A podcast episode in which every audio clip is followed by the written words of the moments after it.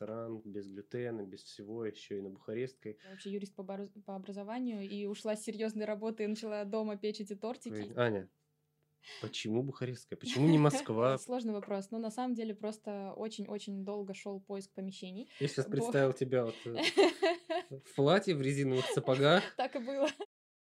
Всем привет! В эфире Метап. Э, У нас замечательные гости. Анна Лунева, автор ресторана Гроссерия и диетической кондитерской Эль Пастель. Все Добрый верно? день. Да, все верно. Поговорим про реализацию смелых идей, э, о том, как э, открыть замечательное заведение, э, где zero waste, где нет, Нет глютена, глютена. сахара, вообще вот это вот всего рафинированного, чем обычно, как бы, чего, что обычно есть везде. Да. Где ты открыла заведение? Это очень странно, но открыла свой ресторан на, на Бухарестской, это, собственно, Купчино. И для такой концепции это достаточно сложная локация. Это достаточно смело. Это очень смело. Ну, собственно, вот э, вчера ресторану исполнился год, а, и я приняла решение все-таки немножечко поменять концепцию. На месте прежнего ресторана я расширила концепцию, добавила туда и мясо, и э, лактозу, но также он остается без сахара и без глютена, и также придерживаемся концепции Zero Waste. А а вот эту самую сложную концепцию, локальную, сезонную, с, э, без глютена, лактозы, мяса и так далее, более веганский э, продукт, мы замораживаем и перевозим позже в центр, потому что запрос э, есть, действительно. А, Многие, целевая аудитория очень расстроилась, когда узнала, что все-таки мы расширяем концепцию, а ту концепцию замораживаем. А, Более того, есть запрос, э, помимо того, что перевести в центр эту концепцию, также и открыть в Москве, потому что в Москве тоже нет таких проектов. Это уникальный проект, э, сложный, но есть над чем работать, и это интересно. Как тебе идея пришла вот это все открыть? Это вообще мой собственный взгляд на правильное осознанное питание. То есть изначально я, если копнуть глубоко, э, из спорта, я занималась спортом, потом участвовала в соревнованиях э, по Это какой спорт? Пауэрлифтинг, я Пауэрлифтинг. мастер спорта по жиму штанги лежа, как бы это ни было странно, но так. И потом я участвовала в фитнес-бикини, соответственно, это все жесткое регламентированное питание, ограничения в продуктах. Я начала думать, и вдруг я решила начать готовить тортики, диетические тортики. А, Тебе без нравилось сахара. сладкое, но Да, но нельзя было. Соответственно, вот э, с этого я и начала, готовила тортики, потом решила открыть кондитерскую, ресторан, и все вот так вот закрутила. И, собственно, сейчас у меня ресторан, кондитерская, еще строится проект, это винный бар, и потом переедет вот э, нынешний проект э, в центр, как минимум. Когда тебе пришла идея открыть вот этот вот э, ресторан без глютена, без всего, еще и на Бухарестской, э, На Бухарестской, да. да, вот это вот, э, когда, я имею в виду, вот когда эта идея у тебя появилась, А. не, вопрос не в том, когда, а вопрос в том, как к этому отнеслись твои близкие ребята. Ну, вообще, хотя бы когда я занялась э, диетическими тортиками, ушла, я вообще юрист по, обораз- по образованию, и ушла с серьезной работы и начала дома печь эти тортики. Естественно, все говорили, что за фигня, чем ты вообще занимаешься и зачем тебе это нужно. Но как бы сейчас смотрим, во что это все вылилось, все-таки это стоило того. Да, иногда близкие не поддерживают, но нужно все равно. Если ты чувствуешь, что тебе это нравится, что тебе хочется этим заниматься, нужно идти и развиваться и делать то, что ты делаешь.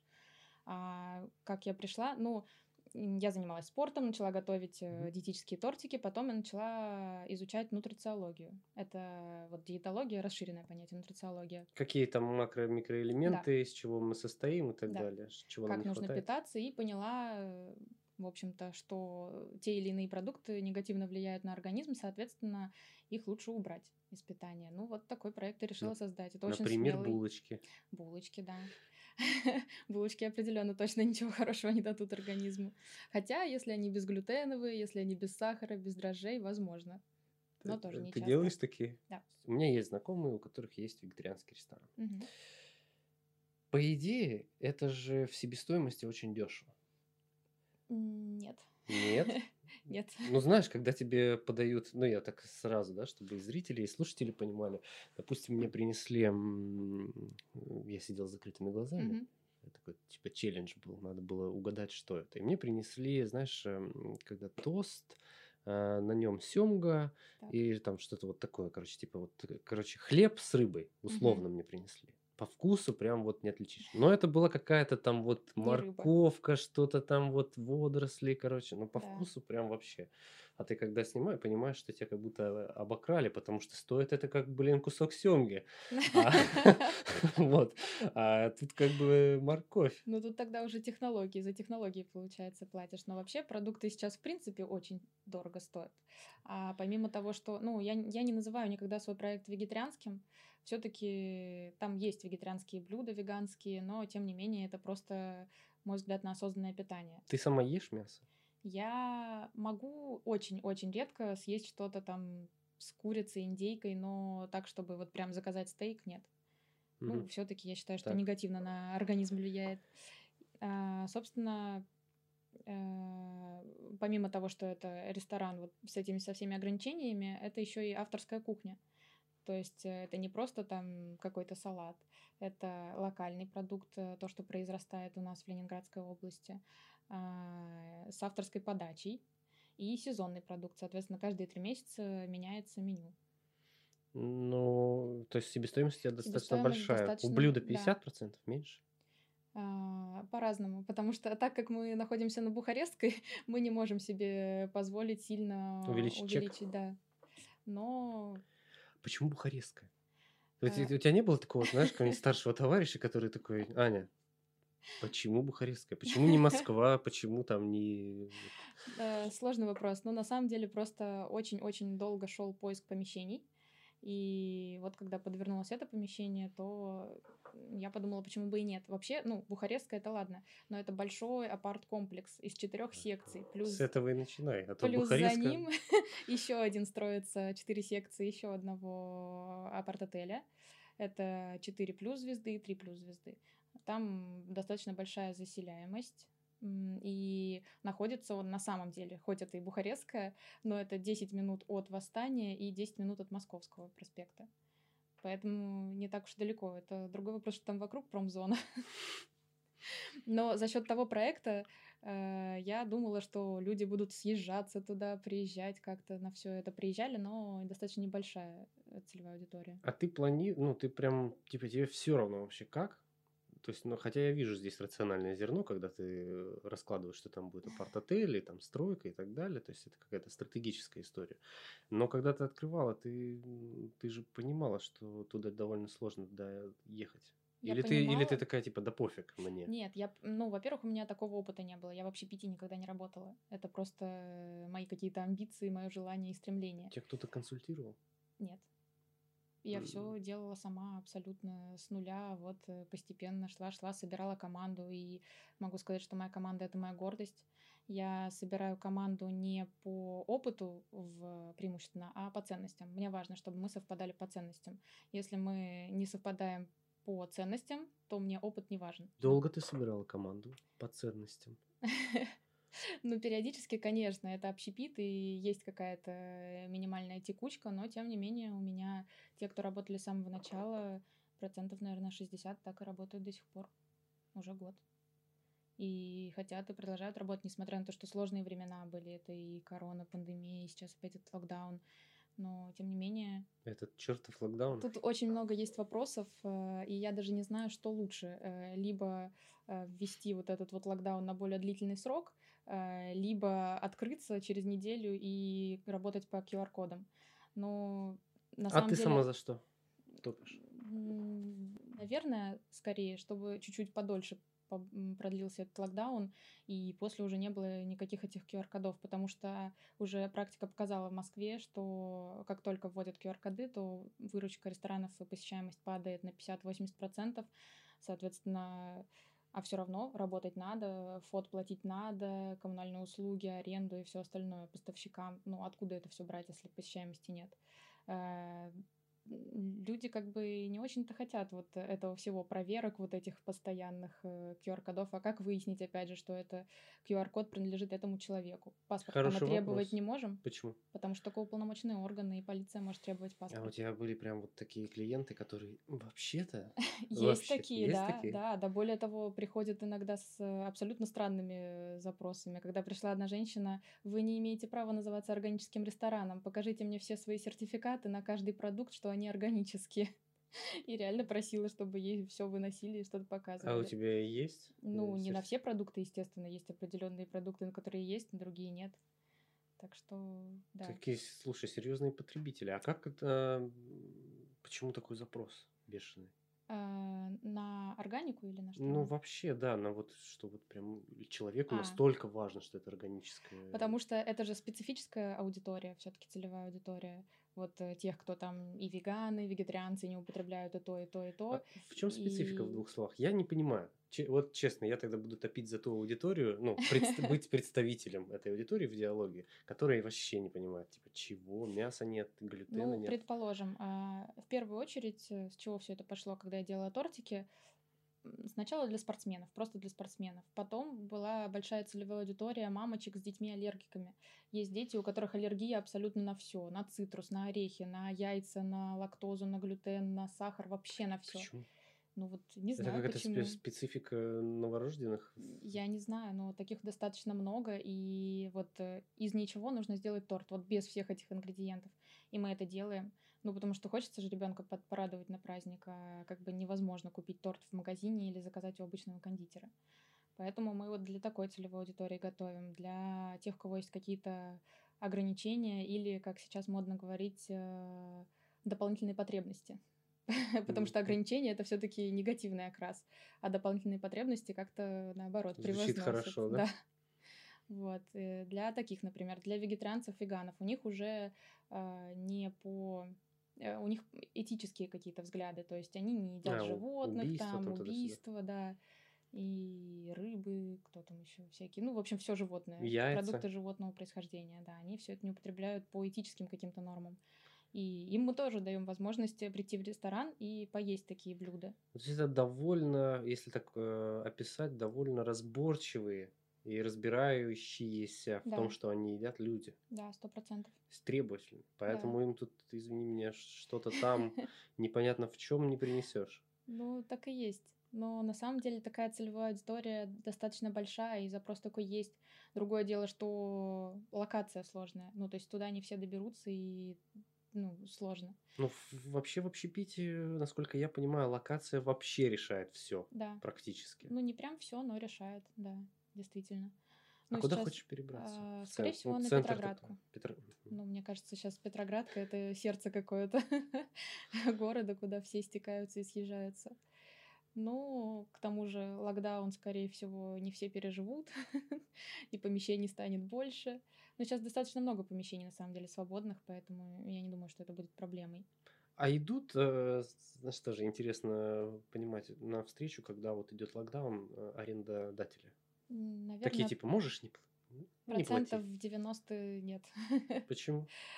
Потому что они не считают, ну, вы же работаете, вы же все равно работаете там на доставку, на вынос, я не А помню, ты работаешь работали. на доставку? Я работаю на доставку на вынос, но у меня собственной доставки нет, а через агрегаторов, во-первых, это минус огромный процент. 33, 30, м, да, что такое, 35-30. Ну, короче, больше помню. 30%. Да, это огромный процент. И минус в том, что это очень-очень маленький радиус. То Мгм. есть э, есть запрос там, не знаю, на доставку э, в другие какие-то локации, и невозможно, потому что у них очень маленький радиус. Тогда нужно уже собственными силами как-то доставлять, либо говорить, приезжайте, забирайте. Как ты управляешь э, финансами? У тебя убытки? У меня, да, скажу честно, да. Ну, по одному из проектов, по другому нет.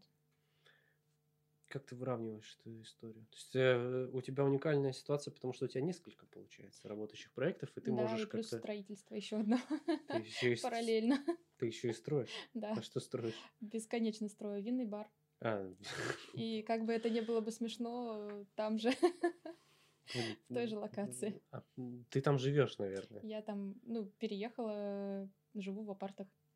Ну, потому что это удобно. Я живу в апартах, А. внизу у меня ресторан, э, кондитерская, собственно, винный бар, э, спортзал. Так тебе не надо вообще там с района выходить. Да.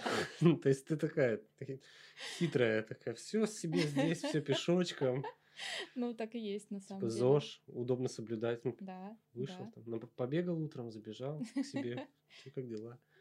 Классно. Кстати, это очень, наверное, такая вообще здоровая штука, хотеть работать на одном районе. Потому что у нас был Да. гость, э, за кулисами общались о том, что, короче, у него теперь работа и дом, типа, в 10 минутах пешком. И это очень круто. Как ты думаешь, это вообще тренд?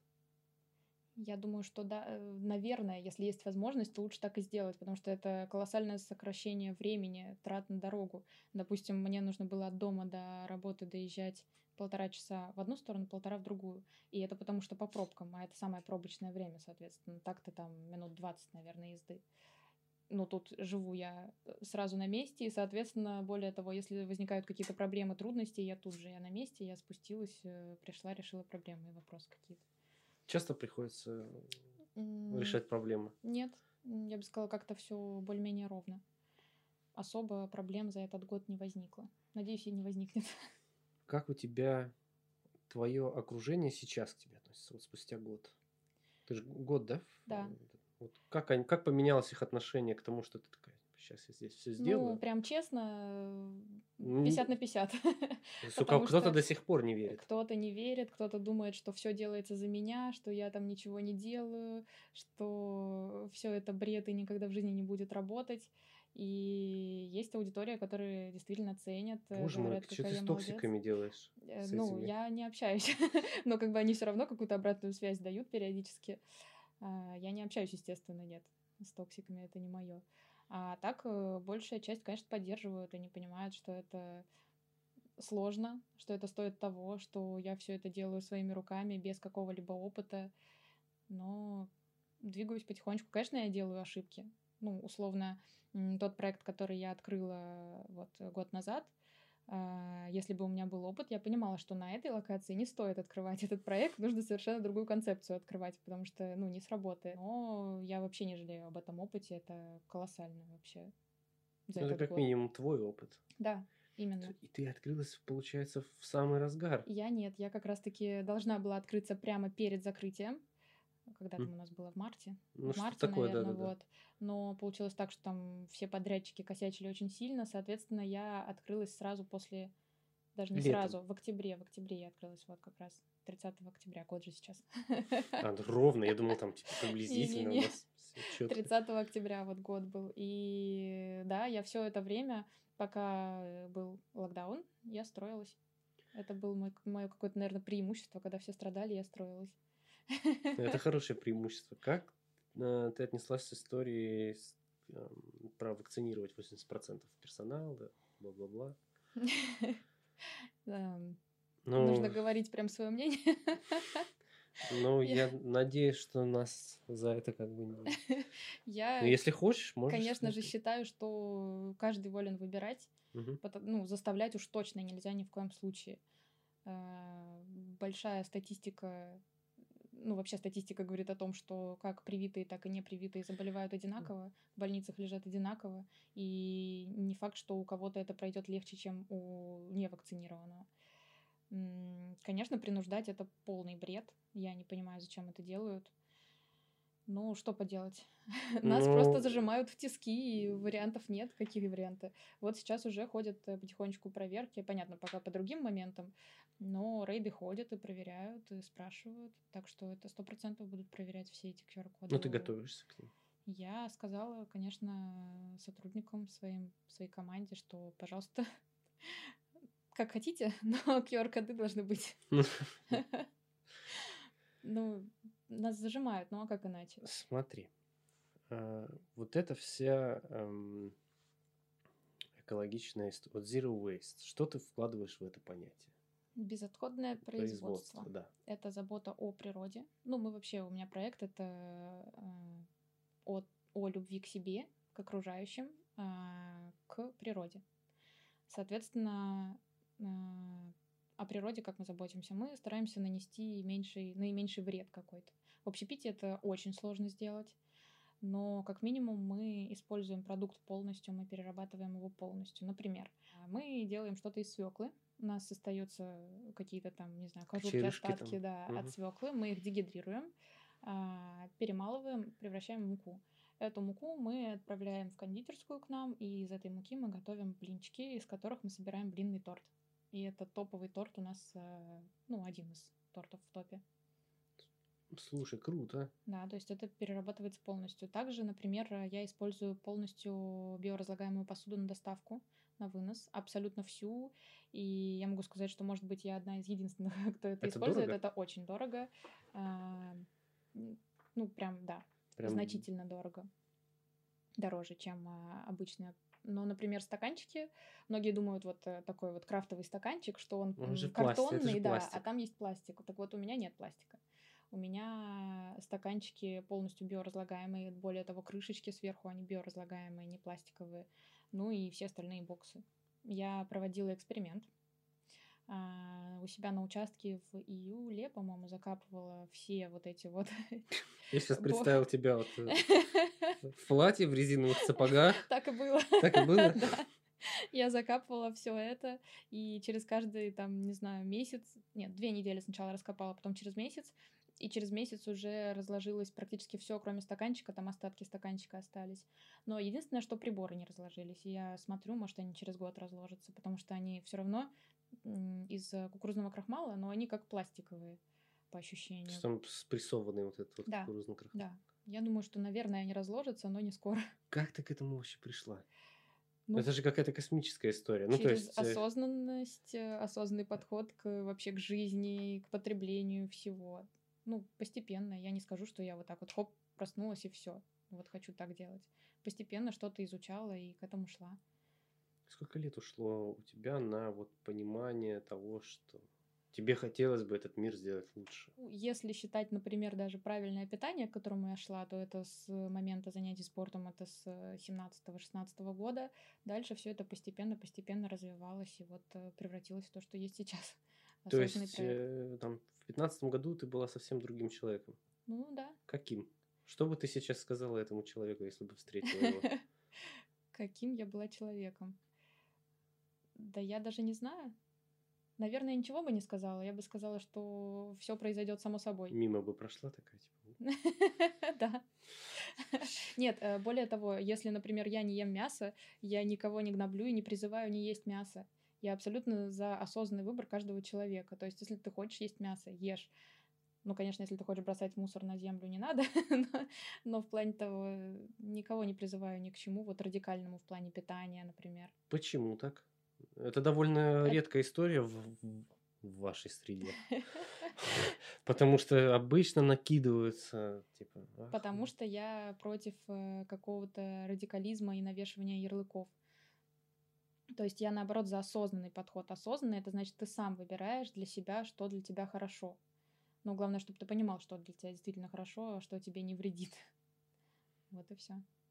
э, Как сильно увеличилась твоя аудитория? Слушай, и давай, да, Да. давай этот вопрос. Как Аудитория заведений. а, заведений с момента открытия Мгм. Да, очень-очень сложный год. Все это коронные времена, поэтому вообще очень сложно. Не могу сказать.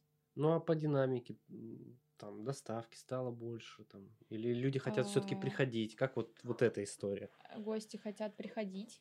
И даже сейчас, когда вот э, вчера у нас первый день был локдауна, и гости приходят, и если им говорят, что вы не можете здесь посидеть и поесть, то они уходят. Понятно, кто-то берет с собой все равно, но как бы все хотят до сих пор посидеть и поесть где-то. Ну, такие заведения, наверное, еще есть пока что. Ну, Для людей важна работают. коммуникационная составляющая, получается. А, да, они приходят, они хотят поесть, а так они возьмут эту еду, и где они будут? На улице, на лавке есть? Ну, это же абсурд. Знаешь, э, я бы сказал тут в защиту лавок. Так. Есть, например, Брайант Парк в Нью-Йорке, на Мгм. Манхэттене. Ну, Там, будем сравнивать. Там, знаешь, как раз есть история, где ты взял салатик, там, бол, вышел, там сидушки красивые, вот эти вот стульчики, это. Ну, Бухарестская немножко напоминает, конечно, Да? Брайт Парк. Там еще кладбище рядом. Как Отличная история. Перлашес? Нет? Во Франции нет? Такого, такого же там склепы красивые. Конечно, естественно. Если бы Достопримечательность местная. ты думаешь, э, знаешь, вот тут интересный, кстати, момент. Как ты думаешь, если бы вот было бы окружение, ну вот э, городская среда была бы вот такой, то это было бы, ну это такая философская история, наверное, фантазийная, но было бы проще людям есть на улице. Как мы говорим, пример в Америке. Ну, Ну, у нас потихонечку уже такая культура есть летом, естественно, осенью это достаточно прохладно. Я думаю, что да, сейчас э, молодежи это интересно, какая-то такая коммуникация и более такой хипстерский подход и к питанию, и вообще к жизни, в принципе. Почему нет? Но сейчас, э, ну, у нас, э, я думаю, не готовы еще люди брать э, с собой, есть где-то на лавке, еще ее найти надо. ну, ну, есть такое.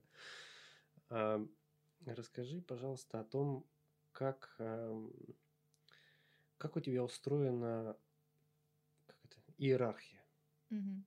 как ты управляешь вот этим всем. Я вообще за лояльное управление, я против строгой иерархии.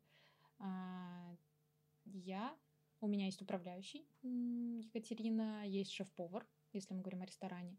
Соответственно, преимущественно я общаюсь с ними, и через них э, уже мы вместе принимаем решение, это идет дальше.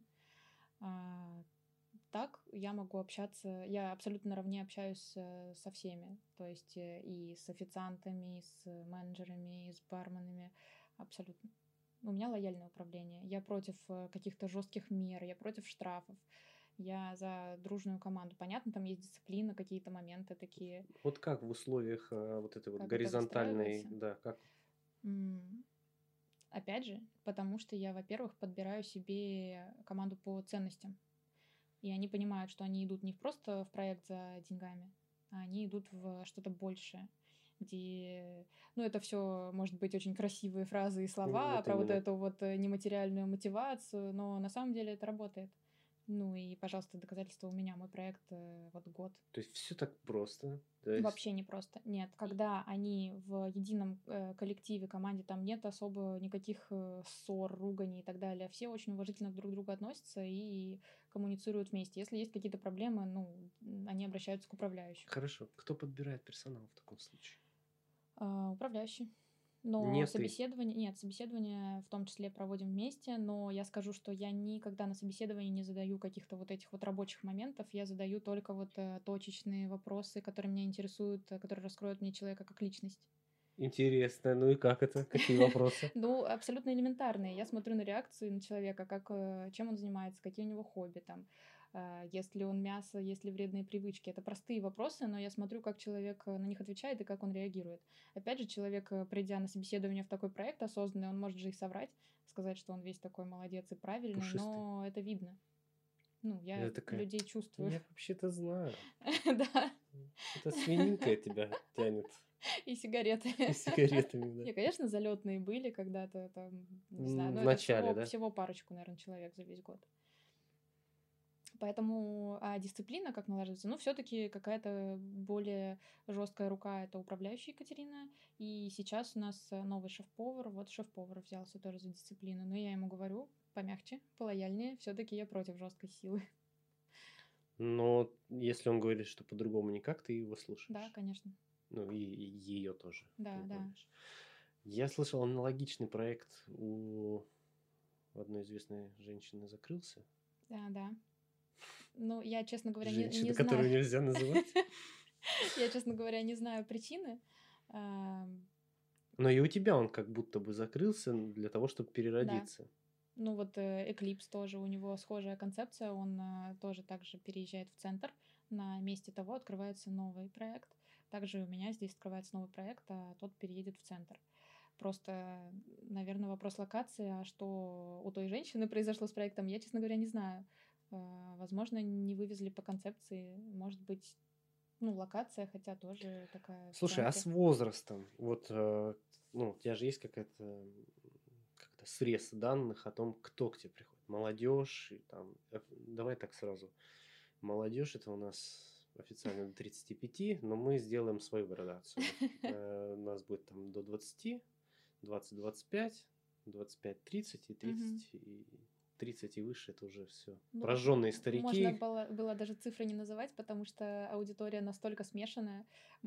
Самый показательный день был, когда был юбилей у какой-то там бабушки, 85 лет, и был там стол сидел большой, они вот праздновали этот э, день. Э, Параллельно там за соседним столом сидело два фрика разноцветных, э, две девушки нетрадиционной ориентации, потом офисники какие-то мужчины, ну и, в общем, это все люди сидели в один момент э, вот одной посадкой. Это было очень странно. Ну и я могу сказать, что целевая аудитория такая есть. Она абсолютно разная, вообще разная.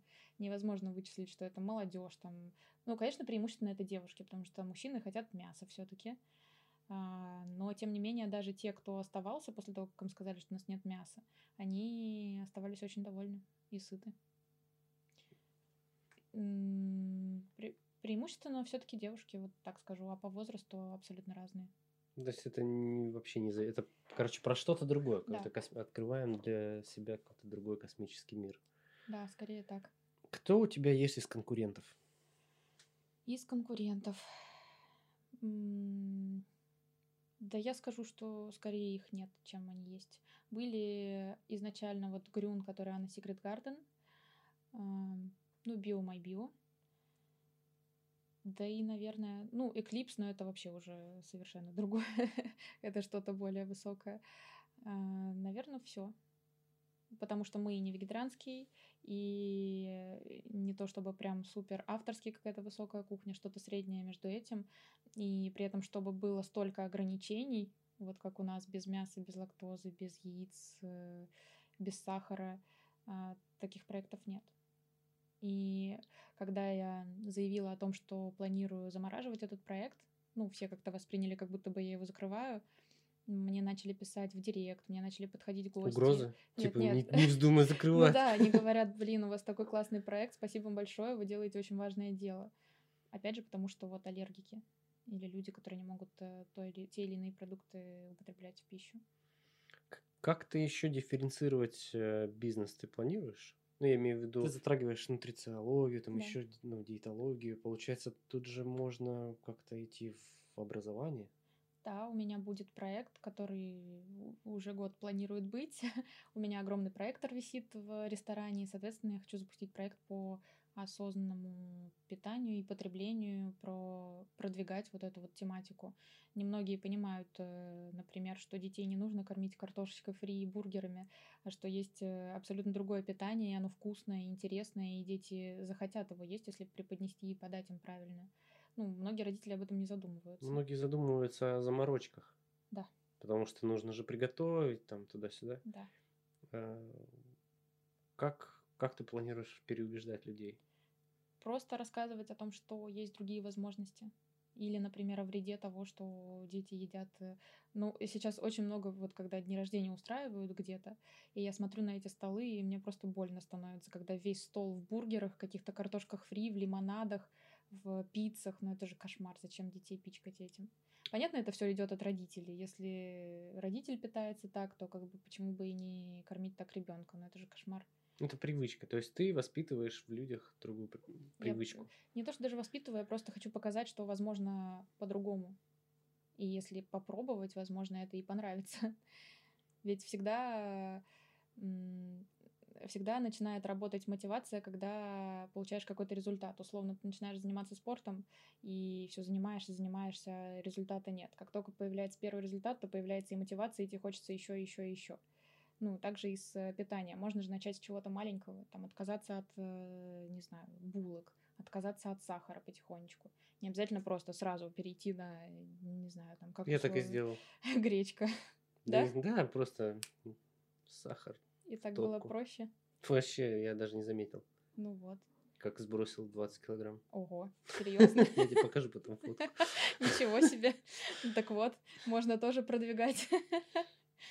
Такая маленькая, незначительная вещь, Да. казалось бы. Расскажи, пожалуйста, знаешь про что? Про, смотри, про доставку поговорили, про это поговорили, про что вот еще такого рассказать? Про, про маркетинг. М. Как ты это все выстраиваешь? Как у тебя идет? У тебя идет сарафанная какая-то история, либо это ты вкладываешь деньги в продвижение? Я вкладываю деньги в продвижение. А, пока не скажу, что как-то это сильно хорошо помогает. Но да, я сотрудничала с маркетинговым агентством. Не А, будем его называть, потому что оно не справилось? Нет, не то чтобы не справилась, просто в какой-то момент как это объяснить?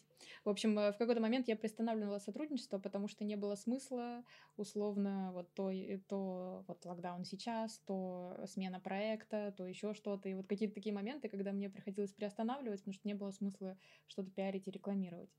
Вот. И это было вот так вот скомкано.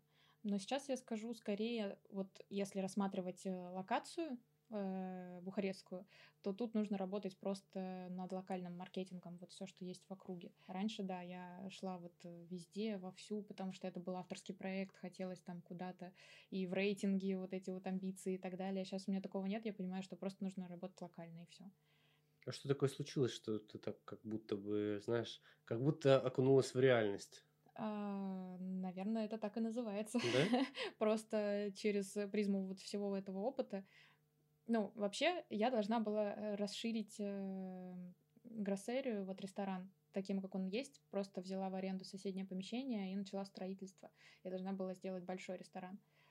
Потом в какой-то момент я просто нажала на паузу, приостановила всю стройку и поняла, что если я сейчас построю здесь этот ресторан, то я просто потеряю все. Ну, не, не работает здесь эта концепция. Я начала думать и переформатировала это под, новый, под, на, под два новых концепта. Винный бар и breakfast бар. То есть это завтраки целый день, игристое в подарок. Там есть и теперь уже и бенедикты, и мясо. Да, шикарное меню новое с новым шеф-поваром. Ну вот, я просто, ну, реально посмотрела на вещи и поняла, что вот здесь это нужно.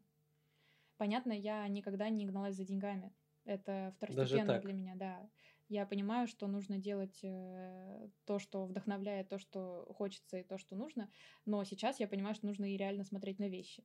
Ты как будто бы из какой-то фантастической вселенной, э, потому что обычно люди как раз-таки идут в бизнес какой-то, чтобы зарабатывать. Я считаю, что так не работает. Ну, по крайней мере, работает, но не в долгосрочной перспективе. А это как раз-таки на долгосрок. То есть ты делаешь, вкладываешь, вкладываешь, и потом ну, ты предприниматель какого-то нового типа. Возможно.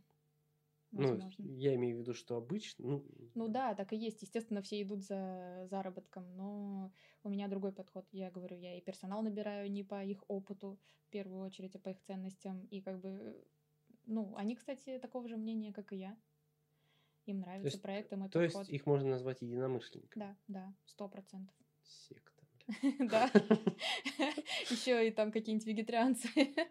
Ну нет, кстати, они едят мясо спокойно. Кто хочет, ест, кто не хочет, не То ест. есть ты их не, это, Нет, не заставляешь там. не заставляю. Но Так. как бы никаких там шоколадок на рабочем месте. Даже если такое. они глютен-фри, супер э, эко, Это, пожалуйста. такие шоколадки стоят обычно рублей по 500 за Да. плиточку. Да, так и есть. Так вот, это к вопросу о том, что все-таки это дорого. Ингредиенты очень дорогие для правильного здорового питания, к сожалению. Что с этим Фермерские делать? продукты. Что с этим делать? Вот ты говоришь такая, вот дети там, туда-сюда, надо их воспитывать. Ну вот у тебя картошка за 60, извини меня. Там, Да. там такой букет калорий, просто на сутки хватит. Или какой-то салат там за 350. Ну да, тут э, сложный вопрос, конечно.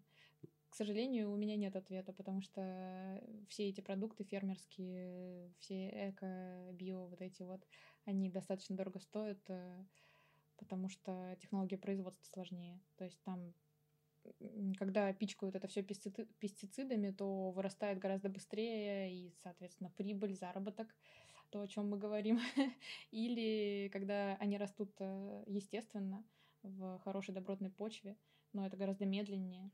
А ты ездишь, я знаю одних ребят, которые мясом занимаются, Мгм. не буду их рекламировать, но у них есть прикольная штука, они выезжают прям на фермы, прям замеряют все, смотрят, чем кормят э, Мгм. бедных коров и так далее, и так далее. Ты делаешь то же самое или ты, ну, как ты Это то, к чему я иду. А, но пока что так не получилось сконнектиться с какими-то конкретными фермерами. Но да, я хочу так и делать, собственно, чтобы были определенные фермеры, которые выращивают под меня продукты, овощи, там, не знаю, фрукты, растения, и чтобы можно было также какой-то проект, во- возможно, с ними создать и их продвигать и взаимно. Как ты пришла к тому, что ты хочешь э, делиться э, вот этими знаниями и так далее, опытом? А я всегда любила это делать. Я всегда люблю мотивировать, что-то как-то рассказывать. э. Ну, спортом начала заниматься, с этого, наверное, все и пошло. Когда выкладываешь какие-то спортивные фоточки, и все сразу мотивироваться начинают. э, Тогда еще... Сидя на диване. да. О, ну все, я тоже хочу. Но тем не менее, возможно, зернышко посеяно в голове. Ну, дальше тогда еще модно было всякие эти рецептики ПП выкладывать, там потом писать умные цитатки, вот это вот все. Ну, постепенно как-то это все перерождается вот в то, что есть сейчас. А, Мне всегда нравилось доносить людям а, что-то полезное, чтобы они для себя взяли, обучать людей. Ты вот сейчас общаешься, довольно уверенно все говоришь, отвечаешь. Э, Это было типа всегда в твоей жизни? Нет. Или ты воспитала в себе уверенность? Нет, это я прошла курсы ораторского искусства. Даже Но так? когда я их проходила, мне показалось, что мне это вообще никакого результата не дало, потому что я выходила, и меня вот так трясло, я не могла ничего сказать. А, Просто с опытом я начала, нач- начала участвовать в различных там, не знаю, мероприятиях, проектах и так далее, и говорить. Это, возможно, сначала было страшно, а потом ты начинаешь делать и понимаешь, да ничего тут страшного нет. Синдром самозванца, самозванца, он есть у всех. Вопрос, э, который я себе задаю, а что самого страшного может произойти, если я это сделаю? Или что самое страшное может произойти, если я это не сделаю? И все, я просто иду и делаю. Очень мотивационно. Ну, это все со спорта опять же пошло, когда ты выступаешь, когда ты готовишься. Сила воли. Э, В бизнесе ты на в первое место выносишь ценности. Да. Э, Это круто, здорово, но откуда, многие спросят у тебя финансовый бэкграунд?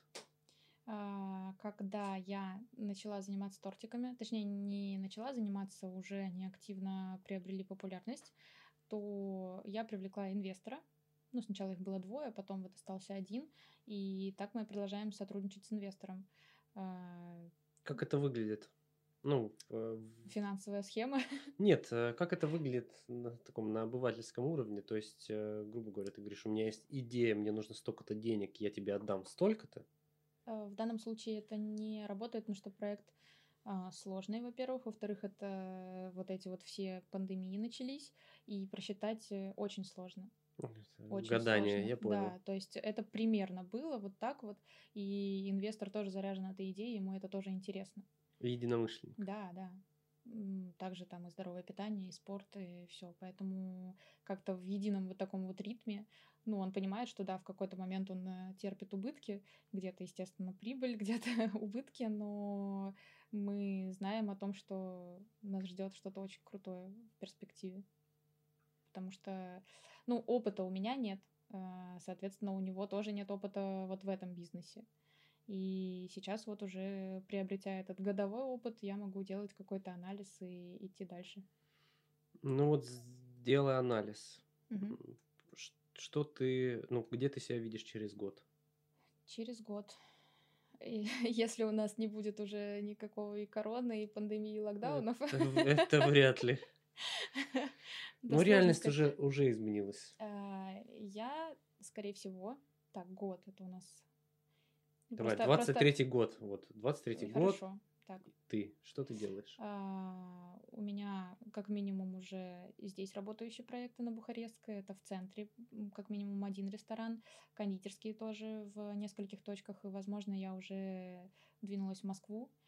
А, Более того, с этими десертами диетическими это вообще очень востребовано, и такого нет ни в Европе. В Европе Так давай франшизу запилим. Так вот, возможно, возможно. Потому что, кстати, изначально, когда вот с инвестором мы только вот познакомились и начали продвигать тему кондитерской, мы вообще хотели открывать ее сразу в Европе. Но я поездила, пообщалась там и поняла, что нет, это достаточно сложно, тем более бе- человеку без опыта. Почему? Ну, там вообще другие законы, там вообще по-другому строится бизнес. Я общалась там с бизнесменами, которые открывали рестораны и закрывали, ну, например, в Праге. А что Сложно. случилось? Там сложнее открыть бизнес, чем в Там России. сложнее, да, там и с налогами все А есть у нас каникулы трехлетние, да? Для У нас есть, да. Но сейчас вот э, ходят проверочки всякие разные. Ну, там в соседний ресторан заходили, миграционные, налоговые, и даже проверяли QR-коды. Ну, так, Блин, по- такое ощущение складывается, что государство у нас прям просто супер заботится о том, чтобы все были там здоровы, все вот платили налоги. ну, прям заботиться, да? прям вот, прям ничего себе, и там проверили, все ли хорошо у людей. Зато о бизнесменах они не заботятся совершенно. Ну, бизнесмен это же лицо ответственное. Да. Соответственно, куда ты хочешь переложить на них ответственность? На кого? На государство? Нет. Ну, по-моему, оно так и работает. Типа, все, ты бизнесмен, давай. Ну, вот. я считаю, отвергаешь, предлагай. Правительство какие-то меры запретные ввела, так э, дайте помощь. Ну, предложите хоть что-то, хоть какие-то варианты, а не просто все, все закрыли, перевели 60 или сколько там процентов на удаленку. Какая удаленка в общепите? Вот все закрылось. Ну, э, типа дома пирожки. вот Что, там. что, а с чего получать вообще прибыль, где, с чего платить зарплату? Э, А ты открывала, кстати, когда тортики ИП, А, ну, скорее тортики, всего. тортики ИП, да. а не самозанятость. Нет, тогда Почему? еще не было самозанятости. А сейчас у тебя ложки. ИП, ООО, так и работаю. Э, Какая форма проще? А, Ведет все это финансовую часть бухгалтер у меня. Соответственно, для А меня это и всё то, это- и то, и то. Ну, просто главное найти хорошего бухгалтера, ответственного и которому ты сможешь доверять. И все. Поэтому тут просто разная направленность. Например, э, в кондитерской ИП, потому что мне особо никаких там лицензий и так далее не нужно. В ресторане, соответственно, как минимум это алкогольная лицензия. То есть ты Только на алкоголь будешь? У меня вино. Вино. У меня вот э, органическое, биодинамическое, вот эти модные словечки. Ты прибухиваешь динамического вина? Да. Нет, я изначально у меня не было вина, у меня было безалкогольное. И я была категорически против этого. Но э, спустя время я подумала, но ведь бокал вина ничего, ну, никакого вреда не несет. Это наоборот, э, как высокая гастрономия. Разбавляет вкус каких-то блюд, добавляет. Ну, классно же. Тем более органика, биодинамика. Не обязательно выпивать целую бутылку, правильно? Ну, конечно. Поэтому я считаю, что все, все в концепции. За рамки не вышли. У меня нет ни э, пива, ни крепких алкогольных напитков, ни коктейлей. Это все будет в винном баре. Но там вообще другая концепция. Мгм. Интересно. То есть ты за такое, как это, культуру потребления, мы вот с кем-то общались из гастрономии тоже, получается, за, ну это все про осознанность, про то, что ты хочешь провести время не, как бы, Да. не вот это все, эх, давай еще, а что-то вот очень спокойное. Это очень Да. какая-то европейская история. Скорее. Но сейчас развивается у нас э, вся ресторанная сфера, и у нас же, ну, насколько я знаю, уже клубная сфера практически умерла. Там парочку осталось. Ты про Питер. Мгм. М, Вот, и больше такая барная какая-то спокойная ресторанная атмосфера. Вот и почему? Почему? Куда делись эти все э, заведения? Что случилось? Это просто людям стало неинтересно? Может быть, э, они как-то повышают свой уровень потихонечку за счет этого. Не в какие-то там клубы с дешевыми коктейлями ходят, а приходят в ресторан, э, красиво одеваются, разговаривают о чем-то приятном и выпивают по бокальчику вина, хорошего вина. Хорошо. Возможно, так. Безалкогольное вино же кислятина. Безалкогольное игристое очень похоже на обычное игристое.